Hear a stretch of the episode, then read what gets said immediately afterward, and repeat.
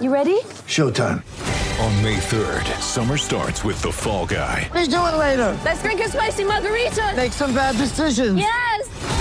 Audiences are falling in love with the most entertaining film of the year. Fall guy. Fall guy. Fall guy. That's what the poster said. See Ryan Gosling and Emily Blunt in the movie critics say exists to make you happy. Trying to make it out? Nope. Because I don't either. It's not what I'm into right now. What are you into? Talking. Yeah.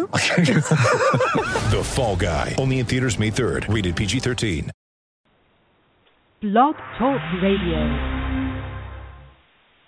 Hi, everyone. Welcome back to the BT Powerhouse podcast. This will be number 20. Um, we we didn't have a podcast last week. Uh, had some things come up, so uh, unfortunately we did we didn't get it out there. Um, I'd hoped to talk about kind of the the bubble race uh, for the NCAA tournament around the Big Ten, and uh, the big the big storyline um, last week I'd say was the uh, the schedule unveiling for next year's Big Ten uh, conference play.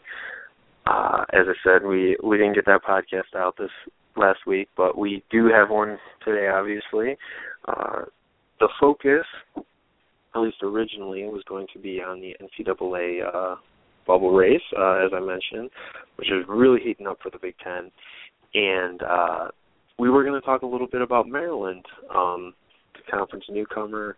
Uh, has played very well so far. Um, we were scheduled to have Andrew Emmer on from Testudo Times, which is SB Nation's Maryland site, but unfortunately he couldn't make it. Um, I guess he got held up uh, at work or uh, something, but nonetheless he couldn't make it. Um, couldn't get it scheduled, so hopefully we'll have him on either next week or uh, maybe beyond that. But with him here, uh, we don't we don't have a guest this week as a result. But uh, I, I did want to touch on first off some of the the bubble teams in the Big Ten, kind of my thoughts, uh, how things are heading down the line on those teams, and I also did want to touch on the the Big Ten scheduling. I had promised a a full rant podcast on that, and uh, I'm I guess I'll I'll kind of work that in here. Um, not sure I'll go into it as deep as I normally would, but I definitely will touch on it here today. Uh, but yeah, so today's uh, Thursday, the the 26th. Um, last couple of days, uh, Tuesday night, as I mentioned, a great, great game uh, between Maryland and Wisconsin. Um, arguably Wisconsin's biggest road game so far this year, at least in conference play for sure. Um, they I I think you know there's there's mixed thoughts about their uh their conference late so far. Um they've avoided a lot of the playing the tough teams twice and they haven't had to play a lot on the road. I mean if you if you even look down, you know, Purdue they only played at home. Michigan State they will only play at home. Um Iowa they did play on the road and at home but they they did beat the Hawkeyes um in Iowa City. Indiana only at home, so they've avoided at least three of the top five or six teams in the conference uh, on the road. Even even Illinois, they they only play them at home. So I mean, if if you look at projected uh, NCAA teams, bubble teams, they have really played two on the road in Big Ten play, which is kind of surprising, um, considering that there are so many NCAA teams from the Big Ten this year. Granted, they do have another one coming up with Ohio State, but really it's Maryland and Iowa are the only quality teams I'd say, or at least solidly good teams that Wisconsin has played on the road in conference play. But Wisconsin went down to Maryland, they lost. Maryland came out on top, 59-53. Really a good win for the Terps. Uh, rushed the court. Dez Wells played very well all night. Trimble made some big plays in that game, and it's a uh, it's a big statement about their season, about where that program could be headed, and really its its place in the Big Ten. I I kind of wanted to get Andrew's perspective on, you know, how he kind of thought entering in and playing so well, beating Wisconsin compared to the last couple of years, but as I mentioned, he couldn't make it, so uh, we'll reserve that kind of for next week. But nonetheless, big win for Maryland. Uh, last night, a couple interesting games. Iowa, Illinois battled it out. Iowa ended up beating Illinois. That's a that's a big blow for Illinois. Solid win for Iowa. Really, really, their their stress on Selection Sunday is about gone, especially if they win. But I'll talk about them in a in a second here. But um the other game was Indiana against Northwestern. The Wildcats won their fourth straight game, which has been decades in the making. but uh they upset Indiana. The I know Hoosier fans are starting to feel a little bit stressed about making the big dance after feeling so confident just a couple weeks ago. But that'll be uh again, I'll talk about their odds in a but um huge win for Northwestern. Uh and I know they're gonna get some mileage out of a win over Indiana. Um, Tom Crean not had the best record against the the Wildcats during his tenure there. Tonight, um, I'd say tonight's one of the, the weaker slates of games. In all honesty, um, Minnesota at Michigan State, Nebraska at Ohio State, and Rutgers at Purdue. Um, it's pretty rare that you'll you'll get a night in the Big Ten play with three games uh, and really none uh, stand out. Um, you know, a, a lot of people are interested in that Minnesota at Michigan State game, but I think the thing for me is anytime you have three teams that are the underdogs, you know, w- or at least would be the underdog on a neutral court, going on the road against better teams, you typically don't have the makings of a of a good night. Now, obviously, we all know nothing's nothing's set in stone, but um, you know that that's something that it, it makes your eyebrows go up a little bit if you do see like a Wisconsin traveling to a Maryland or you know a Maryland traveling to a Illinois, something like that where the perceived better team is on the road against the perceived weaker team. Um, it does make it a little more interesting than the reverse, which is kind of what we have tonight. Um, you know, again, again, things could change, but uh, um, I none of the three games are super super uh, entertaining on paper. They they will have implications though, especially if there are any upsets there, because that would be huge to the um, Michigan State's, Ohio State's, and Purdue's NCAA chances. But uh, having kind of went through the the general outlay of things tonight, um, I kind of wanted to go through a few of the bubble teams here. Um, you know, the Big Ten currently, depending on who you listen to, is six to eight teams in the NCAA tournament. The vast majority have at least seven. And with Illinois going down to Iowa, um, a lot of them have reduced it to, to seven, but most people feel about seven or eight teams are going to make it. Um, when you start going through, um, you have, I'd say, at least two, two that are locks for sure. I'd say Maryland, Wisconsin. Um, Wisconsin's 25 wins. Maryland has 23 wins. They're not going to miss the tournament, even if they collapse and don't win another game. They will be in the NCAA tournament. Um, when you move past those two, you get three teams that I would say, well, I'd really say four teams um, that I think are on the verge of locking things up, but aren't quite. I would say uh, Iowa, Indiana, Michigan State, and Ohio State. Um, and first, I'll talk about the team that that's kind of the the hot commodity or hot story right now, and that's Indiana. Um, going down to Northwestern last night, big blow. Um, you can make a pretty strong argument that's the worst loss of the year, even though they lost to Eastern Washington at home.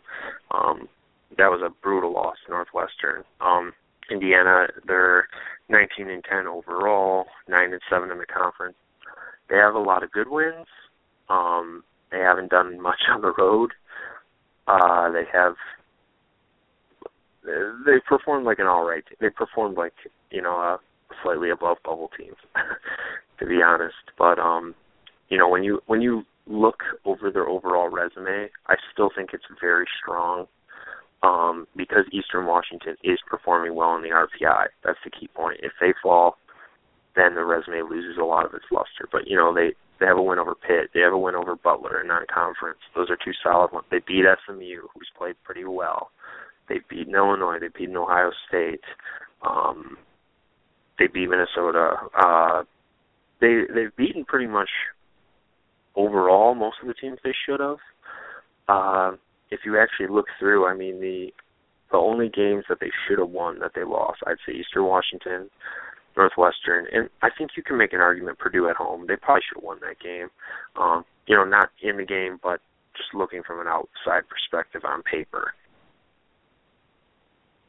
But I still think the Hoosiers' resume is pretty strong, but there is a little worry there. And the thing that's really concerning for them is they have two home games now where they're 50-50 games, so they're going to have to win at least one of these, and maybe two um, to get in. So maybe I they're not quite as safe as I I'd suggested, but I I think they're they're in pretty good shape though. Um, but they get Iowa at home, Michigan State at home, and then you know the Big Ten tournament.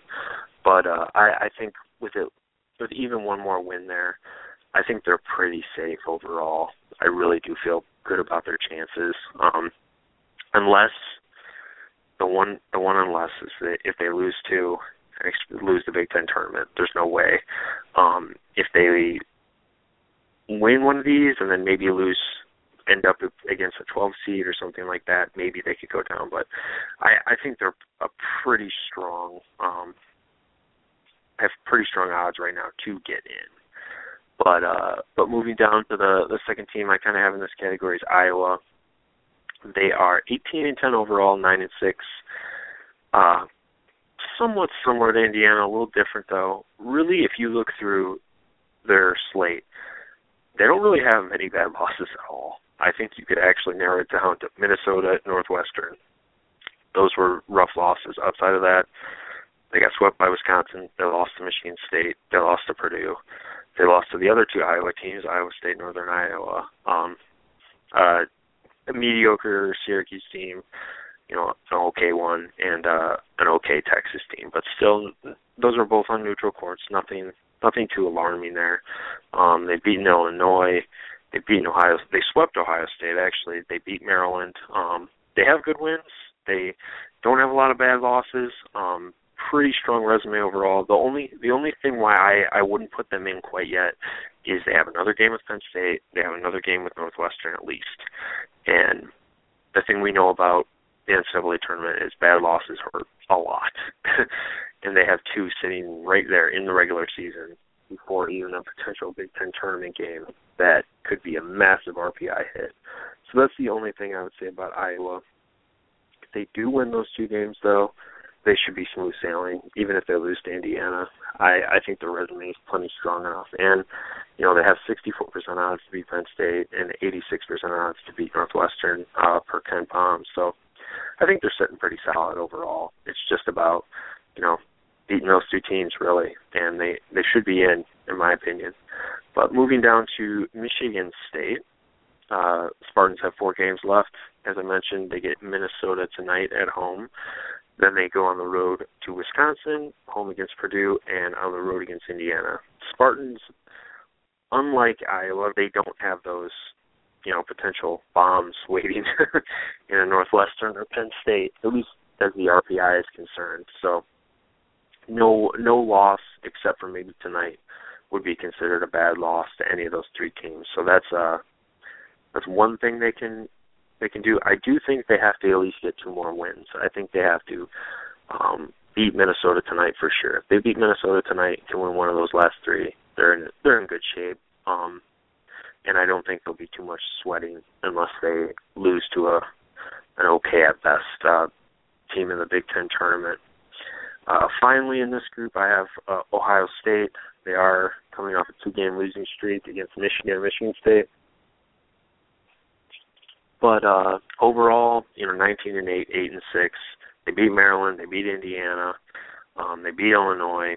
They don't really have their worst loss could very well be at, at Michigan um, in a rivalry game. So I I think when you look at that, they don't have the bad losses. Um, granted, their next three, um, and and just to jump back, their their schedule remaining is Nebraska home, Purdue home, Penn State on the road, Wisconsin at home. So they have three potential bad losses and then a very very tough Wisconsin team at home to finish off the season. But um, assuming they can take care of business against Nebraska. Oh, Purdue. For some reason, I was sorry.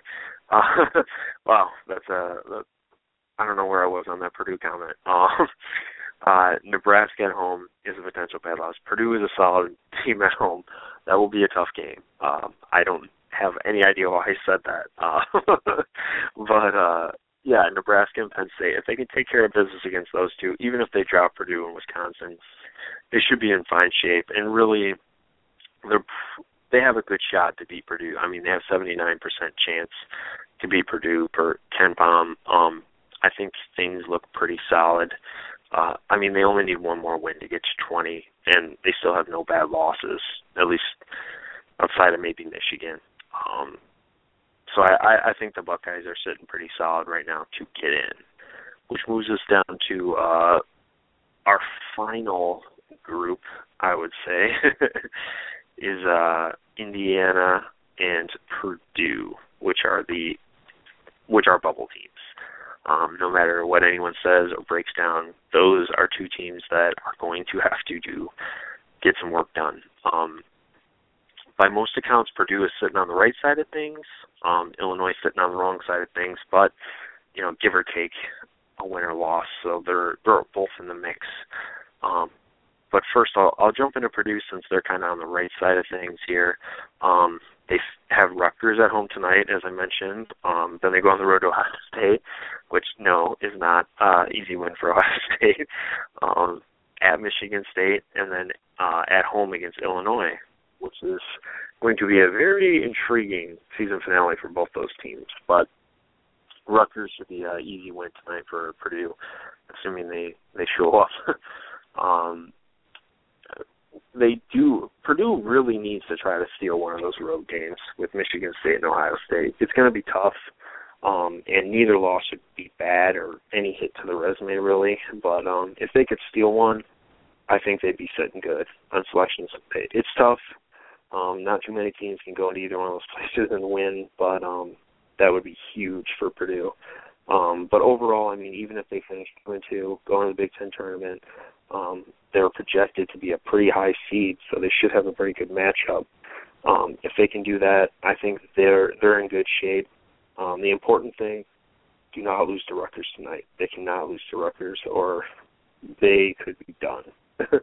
and I'm not joking about that. Um, but yeah, if they can get two wins um, before the year's done, I I think they'll be all right. Um, assuming they don't lose they they really don't have a chance to lose to a bad team in the Big Ten tournament. Um, assuming they they stay where they are in the standings. But uh, but yeah, that's kind of where I see Purdue. Um, the other team that's kind of on the bubble here is uh, um, Illinois, who just lost to Iowa last night. Um, definitely not a bad loss, but um, you know they've lost three in a row. They are to Wisconsin, Michigan State, and Iowa. But uh, you know, three in a row, still three in a row. They're at 17 and 11, 7 and 8, and they do have have um, some work cut out for them. And to be honest, they kind of have to make something up. And when you hear that, it means they need to upset somebody. um, Northwestern at home, they need to win that game. They cannot lose that game. Nebraska at home cannot lose that game. Um, assuming they win those two teams, they're 19 and 11, but those aren't going to add a lot in terms of RPI which makes that Purdue finale incredibly important. Um, if Illinois can win their next three, I think they can get in. Um, they probably still need to win at least a Big Ten tournament game, but they should be sitting right on squarely on the bubble, if not on the right side of the bubble, if they win out. Um, assuming they do not, um, since winning at Purdue is pretty tough, um, they're probably going to be slightly on the wrong side of things, and will need at least a win, maybe two wins, depending on where they're seated in the Big Ten tournament. But uh, but overall, I, I think the Big Ten has a really good shot at um, seven teams. I think they have a great shot at six teams. Um, I frankly, I I wouldn't say lock it up until maybe tonight's games are over, but assuming Michigan State, Ohio State win tonight, I think you can pretty much lock in six teams for the Big Ten or the NCAA tournament. But you know the Big Ten's going to have to get some luck. They're going to have to have some things fall the right way for uh, um, uh, what was I going to say to uh, to get eight, uh, especially. But overall, that's kind of how I see it. It, it should be a, a lot of fun. That Purdue Illinois game to close of the season is going to be a uh, a thrilling game, assuming Illinois doesn't collapse uh, in their next couple games. But uh, but yeah, yeah, I, I'd say those are my overall thoughts there. Um, uh, again, uh, just talking about the bubble teams, um, and going to move on to talk about uh, the other topic, which kind of uh, lit a fire under me and, and a lot of people recently was the the Big Ten scheduling announcement.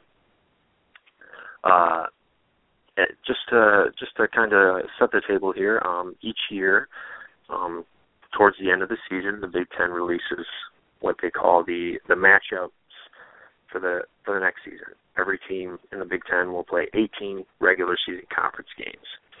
Um, they will play every team once, which means you have 13 games set up. You know, there are 14 conferences. You can't play yourself, or 14 teams in the conference. You can't play yourself. That's 13 games, which leaves five. They fill those five games with plays, which means you may play Michigan State twice, you may play Illinois twice, you may play Purdue twice, um, and those rotate. So um, if you played Michigan State twice this year, you're not going to play them next year, and so on and so forth, until you go through all the teams, and then they start again, and gradually rotate through the whole the whole schedule there.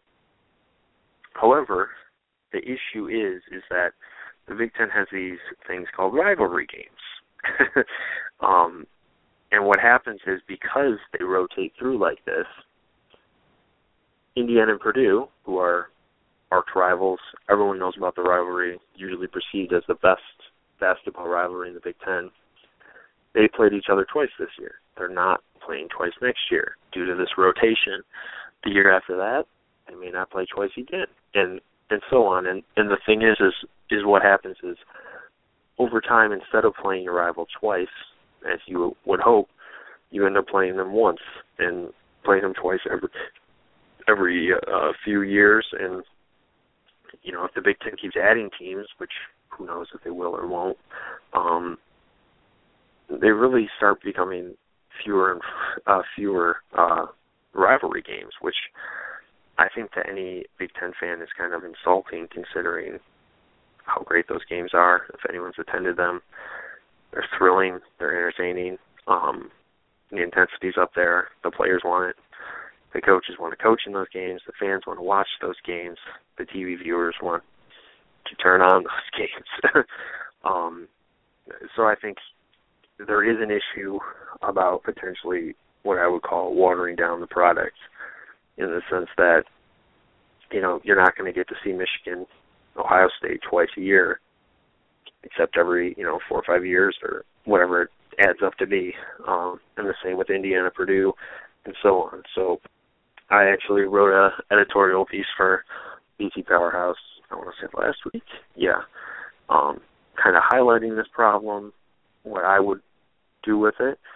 Um, got mixed response, but I, I think overall most of the people are on board with something has to be done. Um, the issue is what, what's the best solution. Um, I put forth a couple options and what I believe is the best, uh, and I'll go through those in a second. But I, think the big thing before I, I get into those that I want to stress is that even if you don't agree with my particular solution, I, I think it's pretty obvious that something at least has to be done. Um, and, and not because I think this is a the rivalry games need to stand above anything else, but you do have to realize that these are the games that people want to watch. these are going to get the people that want BTN to want these random you know weekly matchups and and to just talk about that a little more um you know i'm a i'm a big time michigan fan i went here graduated from michigan and uh michigan has not had a great year i don't think there's any way to get around it um Wolverines. They've had great success the last few years, um, certainly, but this year have not played that great. They're going to be fighting for an NIT bid over the next couple of weeks. They'll have to have a miracle run to make the NCAA tournament. Um, I, I don't think there's any doubt they haven't met met the expectations of the program this year. However, I can tell you they played Michigan State at home and they played Ohio State at home last week. Both games were exciting. The crowds were jacked up. The fans were jacked. They were both on national TV, um, and not BTN, CBS, ESPN. Um, full coverage. They got attention. Fast players were interested. Um, some of the biggest home games Michigan's had all year. And that wasn't because Michigan's been playing great. That's because they're rivalry games. Um, and I, I don't go through this whole story because I want to argue that Michigan's great and something like that. But I, I just want to point out that these games do mean something. They are different. They're, this isn't just somebody talking about, you know, a game in the 1970s. They these are quality matchups that people want to watch. Having having said that, um, in terms of solutions, um, I know you know, you, I said it in the article. It's easy to complain about it, which I think most fans do, especially of of teams that are in these rivalry games. Um, of this, you know, scheduling issue, but it, it's hard to offer a solution that works, that everyone can agree to, or at least compromise to. However, the one the one that I I think is the most appropriate are to protect the rivalry games. Um, and what I say by that is not to go through and create rivalry games to protect, and, and I'll explain that in a second, but to protect the recognized rivalry games. Um, there, there's been talk about potentially adding, creating divisions to ensure that rivalries, um, you know, if you're in your division, you'll play twice. Um, if you're not, you'll play just once a year. Or I, I think the issue with that division um, or setting up divisions is the numbers don't add up. there are 14 teams. If you play every team in your own division twice, you can't play every team from the other division once, which means there will be somebody who you don't play. Um, some fans are fine with that. I'm not fine with. I think when you have 18 conference games, there's no excuse not to play everyone at least once. Um, I, I think that's where I draw the line on, you know, rivalry shouldn't be valued over playing everyone at least once. Um, that's something I would say, but because uh, you, you know you never know who's going to be the best. I, I think Maryland wasn't perceived as a great team this year, and if Wisconsin and Maryland were in different divisions, they may have not played this year.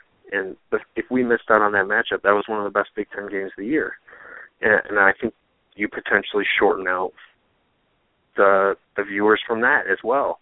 Um, and granted, it's it's all you know choices on what you want to what you want to cut here. We, we don't have unlimited games, but I think every team should play at least once. I, I think that's something that does make sense that everyone can get behind.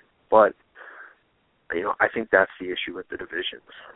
You know, assuming moving on from divisions, I would say um, there there are two big proposals. The first one is mine, which I'll I'll go get to in a second about protecting rivalries. But the other one is, you know, we should protect a rivalry between every team has one protected rivalry, and, and this is what I'm talking about with creating rivalries. I my system that I would like to see in place is to protect seven rivalry games, and I'll, and I'll go through them here. I would protect Illinois Northwestern, Indiana Purdue, Iowa Minnesota, Iowa, Wisconsin, Michigan, Michigan State, Michigan, Ohio State, Minnesota, Wisconsin. Um, so basically, you have the the triangle rivalry with Minnesota, Wisconsin, Iowa. You have Michi- the triangle with Michigan, uh, or not the triangle, but Michigan, Michigan State, Michigan, Ohio State, and then Illinois, Northwestern, um, and Indiana, Purdue. But the difference here is a lot of other people want to protect the rivalry for every team because as you notice there are three teams that I did not I did not list there. Um or actually I should say four teams, sorry. Uh Maryland, Penn State, Rutgers and Nebraska, um, all the newcomers, or you know, Penn State's been around since the '90s, but all the newest teams um, don't really have a rivalry per se. And and the reason why I think is um, one one of the issues with protecting rivalries, as you probably guessed by now, is you don't rotate the other through the other teams as much.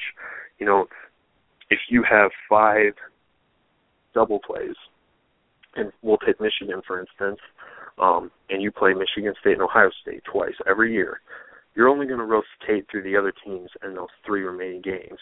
What that means is your schedule is not going to be as balanced year in and year out. Um, and this is a it's a legitimate criticism. Um, I'm not super concerned about that, and I'll get to that in a second here. But um, I, I think the issue is is if you don't need to protect a rivalry, you shouldn't to try to help that schedule be as evenly matched across the entire conference as possible. You know, Nebraska, you know, maybe they'll develop a rivalry one day with someone, maybe Iowa, who knows. You know, maybe they'll develop one with uh Ohio State. I I can't sit here and say I don't think anyone can say if one will or won't won't develop. They don't have one right now. They don't. And the fact is is if you're forcing them to have a double play with someone, just to have a double play with someone, you're you're shortening them out of rotating through the other teams as well to play a team that they're not really rival rivals with. I think we saw this in the uh when you know if you follow Big Ten football when they tried to do it with the legends and leaders divisions, they had to have a protected rivalry for everyone, even though not all the rivalries were rivalry games. Um, it, it just didn't make sense.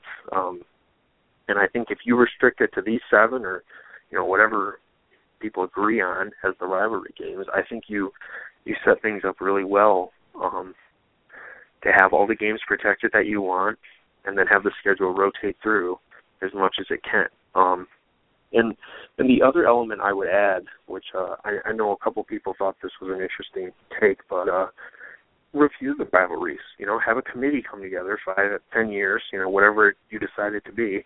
Maybe it's the athletic directors to say, hey, you know what, we need another rivalry.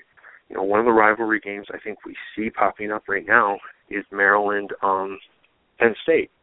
We saw it in football. We're seeing it on the basketball court. I'm willing to bet within 10 years this will be a accepted rivalry game. If it is, add it. you know, keep adding them until it, it's just not feasible, or you just don't want to. Um, and I think if you keep that, again, you get all the key matchups you want. You get all the matchups that are going to make the conference better, that are going to get viewers to tune in, that are going to turn recruits' heads, get them to visit campus, without completely destroying the schedule rotation. Um, so I, I'd say that's the proposal I would put on the table. Now, to answer some of the what I would call the criticisms here, um, these are people who kind of support the system. Some of the biggest things I talked about, you know, scheduling, uh, schedule difficulty, whether they're balanced, whether they're not balanced. The the one issue I have with the whole concept of, you know, protecting rivalries would not make the schedules balanced is first off the schedules are never balanced. You know, overall they balance out, but teams change every year. Some teams are tougher, some are weaker every year. You can't really say for a fact. I think there are trends. You know, typically, uh, this will sound funny compared to last night, but uh, Indiana typically is a better pro, you know, better team than Northwestern. It's historically that's how it works out. They typically get better recruits. They typically just have better teams. Now, it doesn't mean, for instance, like this year, when Northwestern beat them, you know, on paper, hey, we have a road game at Northwestern that could be easy, or you know, very winnable at least. It wasn't. so you, you don't know. You can't predict it. Is is the first thing I would say. You know, with this many moving parts, you can't sit here and say for a fact Team A will be better than Team B. After that, what I would say is to seven, eight, maybe nine rivalries, whatever you know you want it to be, we're not really affecting that many games. We've already established that you play every team at least once, so 13 of every team's conference games are already set. That's more than half already set. And they will rotate through every year to every team. So we're talking about first five of 18. We're already down. And they're the only teams who will have two, which are Iowa, Minnesota, Wisconsin, Michigan. Those are the only teams under my rivalry that I selected that would have two. The rest would just have one. Take Michigan State. We're talking about one of 18 games. That's really not not that big of a deal um, when you're talking about a you know what a 30 game season, if long, you know maybe longer. So I, I think it, it's really reduced. Um, and the second thing is is that uh, even for the the two teams um, or the four teams that have would have two, they want to play those teams. You know, as a Michigan fan, I can tell you, I want Michigan playing Michigan State and Ohio State twice. No offense to uh, you know a Rutgers or Nebraska or Wisconsin, but those are the teams that really get the blood boiling, and not just the blood boiling in general. That's on a yearly basis, like this year, when Michigan's not as good. It's still a big game, and and I think that's something that people overlook is, you know, in years when you're great, like this year when Wisconsin's really good. I'm sure there are a lot of teams around the conference that would love to play them twice because they're a big draw, especially if they don't get a home game, such as you know Purdue against Wisconsin in a year like this, hey, maybe they would want rather play Wisconsin at home than play Indiana at home. You you can't say for a fact, but this is a year in and year out thing, and overall, you're going to want your rivalry games twice. So that that that's kind of how I look at it in the you know the criticism of schedule strength. I, I think it's people overblow it, and I think the other thing is is that um people want to play these games. this is, you know, they should want to play the more challenging teams, and I and I think because it's such a small percentage overall, it's really not going to hurt the bids or anything like that long term. But I, I I'd say that's overall my take there um, in terms of the schedule. I don't anticipate anything's going to happen, but I think there is going to come a year when the Big Ten will hopefully at least start to recognize a couple of the rivalries. I mean, even Indiana Purdue, that's at least a start. Um, we'll see, but it's a shame if you know Big Ten teams are going to have to start scheduling Big Ten teams in non-conference to get you know to two games a year. That'll be that'll be very disappointing, but but overall, um, you know we'll see how it goes next year. I know I know none of those rivalry games I mentioned are played twice, but um, you know, I'm sure we'll have plenty of great games regardless, and I guess it'll make those single single plays more more intense. But overall, yeah, that's about, that's about all I have for this week. Um, again, w- wish Andrew could have been here to talk some Maryland, but uh, hopefully we'll have him on next time. And uh, thanks everyone for checking us out. We'll be back uh, hopefully next Thursday to talk more about Big Ten uh, as we get towards the money the money part of the season here. All right. Uh, thanks. Bye.